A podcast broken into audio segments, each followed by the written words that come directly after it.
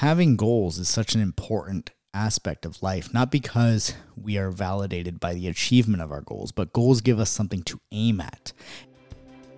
Welcome to the Zen Stoic Path, where we share a modern take on timeless wisdom to help you develop unshakable inner peace so that you can live a liberated life. I'm your host, Victor Pierantoni, and the co founder and head liberation coach. Be sure to follow me on social at victor.liberatedlife for daily content. Let's get into the show. The mind adapts and converts to its own purposes, the obstacle to our acting. The impediment to action advances action. What stands in the way becomes the way. Marcus Aurelius. Now, this is a concept of Stoicism that gets talked about a lot, definitely popularized by Ryan Holiday's book, The Obstacle is the Way. And what's really important about this particular quote and why I began this episode is because this episode is about how to live a meaningful life. And living a meaningful life begins with starting in the present moment, responding to the present moment, and being able to be objective in your view of the reality that you're living. If you do not like something in, in your present moment, or if something is bothering you or causing emotional agitation, living a meaningful life can start right then and there by asking yourself, what is this emotion trying to teach me? Because oftentimes the obstacle can be anything. The obstacle can be an unpleasant emotion. It can be a rude person or a difficult person that you're dealing with. It could be an element out, of your control that you didn't anticipate in your everyday life. Stoicism, uh, a lot of the time, discusses this idea of that you don't control everything that happens in your life, but you do control how you respond to it. And we create meaning out of how we respond to the things that are ultimately out of our control. How we do anything is how we actually create the meaning of ourselves, of our identity, and of our life.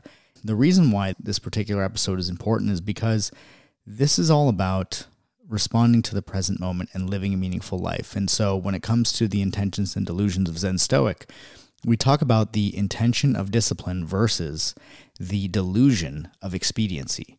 Now, discipline and expediency is related to one's relationship to their own thoughts and emotions.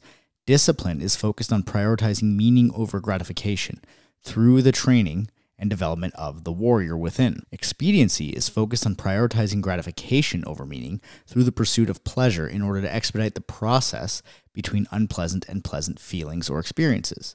One thing that Marcus Aurelius talked about in Meditations is not to be overpowered by pain or pleasure and to have an aim in one's life, not to simply uh, allow yourself to drift. And oftentimes, if we don't have a goal, if we don't have an aim, if we don't have something bigger than ourselves that we're moving towards, moment to moment, we can definitely become overpowered by pain or pleasure, either overpowered by the desire to move away from pain or the desire to move towards pleasure. And so it's really important in order to practice an intention of discipline in our lives is to have a goal.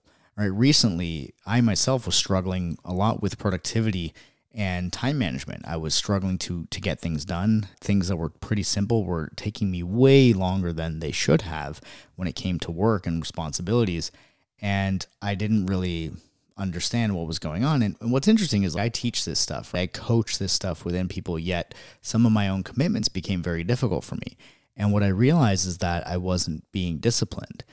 And one thing that reinvigorated my definition of discipline was when I was reading the book the Unbeatable Mind by Mark Divine. And one thing that Mark says in that book is that discipline is to be a disciple of something bigger than you. And the reason why this is important relative to our relationship with our emotions is because our emotions, when they come up, especially when we're feeling unpleasant feelings, will often seem as though they are the end all be all of our existence. They are the, t- the total determining factor of meaning in that moment. And our only job is to soothe ourselves from that unpleasant feeling. And discipline is important because it allows us not to get consumed by the unpleasant emotions that we have. When we are simply doing things and we're just in it for ourselves and our own comfort, it is very easy to be controlled by our emotions. Rather, when we become a disciple or a student of something bigger than ourselves, it allows us to grow into somebody that we are able to become. It allows us to expand and magnify our potential and expand our identity. And having goals is such an important aspect of life, not because we are validated by the achievement of our goals, but goals give us something to aim at and it gives us a path in life to orient around. One thing that I really love is the idea that Jordan Peterson talks about of how he discusses how life is already difficult enough as it is. It's uh, it's riddled with suffering, pain, disease. It is temporary, and and as human beings, we are fragile, and all of this is what truly does make life meaningful. It is what gives meaning to life, is because life is temporary. There are consequences to our decisions. So he talks about how we are, in, in other words, the amalgamation of a bunch of short term interests and the way that we compete against those short term interests to, in other words, soothe our emotions is to have something bigger to aim at, to orient our life around, so that we can create a hierarchy for the types of actions and impulses that we might have. If we're going to get ourselves not to give in to our impulses, we need to have something bigger than ourselves, something meaningful. And if we operate from a place of discipline, that becomes much easier. However, if we operate from place of expediency, really what we're doing is we're asking ourselves, how do I feel in the moment right now? And if that, uh, the answer to that is, I don't feel really good, expediency is trying to get as quickly as possible to a good or at least a stable feeling from an unpleasant feeling without first understanding what that emotion is trying to tell us. And every time we take an action with an intention of expediency, we delude ourselves into thinking that we're getting rid of that emotion or that we're resolving it. But really, what we're doing is we're putting a band aid. We're building a bridge between the bad feeling and the good feeling and not creating any meaning out of it, not learning anything or gaining any wisdom out of why we had the bad feeling in the first place. It's really important for us to take a moment to understand what our feelings are trying to tell us because oftentimes our unpleasant feelings are the result of us not doing the right things in our life. And if we just simply pay attention and ask ourselves, oftentimes the unpleasant feelings can be telling us to take certain actions of things that we know we need to do.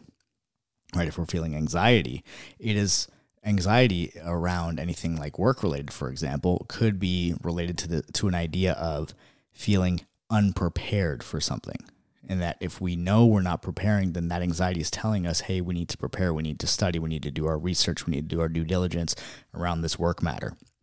So that's just one example of it. And I really love the quote from Epictetus that really, you know, puts things into perspective, especially in the present moment, which is how long are you going to wait before you demand the best of yourself? And one thing that's really important about this quote is that you don't have to wait. You can be at your best now simply by choosing what is meaningful over what is gratifying. We need something to aim at. We need something to orient our lives around. How often have you caught yourself thinking of all the things that you should be doing to be the best version of yourself? Most people are content with fantasizing about what they should do without actually doing it, and the acknowledgement alone presents a low level of satisfaction that some people end up settling for. And the thing is, we want to not just fantasize about what needs to be done, but to actually do what is most meaningful to us. It is also like Epictetus said that every difficulty in life presents us with an opportunity to turn inward and invoke our inner resources. The trails we endure can and should introduce us to our strengths. Prudent people look beyond the incident itself to seek the form of habit, putting it to good use. On the occasion of an accidental event, don't just react in a haphazard fashion. Remember to turn inward and ask what resources you have for dealing with it. Dig deeply. You possess strengths that you might not realize you have. Find the right one and use it. This is key because oftentimes we cave in to discomfort. And we cave into discomfort because we feel as though that being uncomfortable means that we're unsafe. And one lesson that I learned recently is that being uncomfortable and feeling unsafe are two completely different things. Feeling unsafe is an appropriate response if there is imminent danger. However, feeling uncomfortable is simply an emotional response to that which we maybe are unfamiliar with. We don't we're not well versed in it. So the idea with this is that if we're feeling uncomfortable, we are not actually in danger. We are just uncomfortable. Thus, feeling uncomfortable is safe if we're not in danger. It is in moments of discomfort that we grow. It is in moments where we stretch beyond our comfort zone that we grow. Therefore, it is safe to grow. It is safe to grow beyond your situation. And when we orient ourselves around becoming more than we are by focusing on a goal and moving towards it with conviction, that is when we expand ourselves and expand our comfort zone so that the difficulties of life, the inevitable difficulties and storms and battles of life, don't affect us nearly as much as they once did.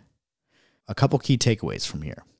It can be difficult and foggy at times. Remember to just breathe and listen to what you're feeling in that moment and ask that feeling what it's trying to tell you.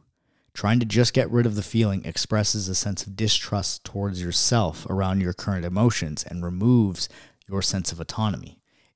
Trying to just get rid of those uncomfortable feelings is an expedient action that we're doing to try to just soothe ourselves. Instead of soothing ourselves, ask ourselves ask yourself in the moment, what is most meaningful right now?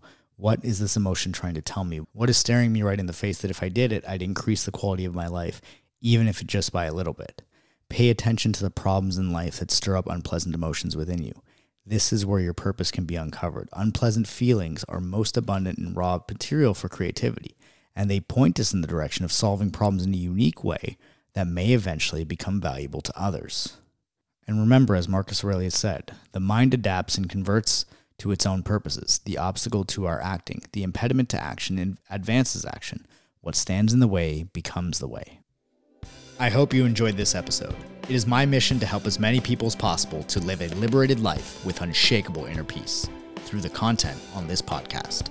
Subscribe to this channel with notifications on to be notified daily whenever we share a new episode.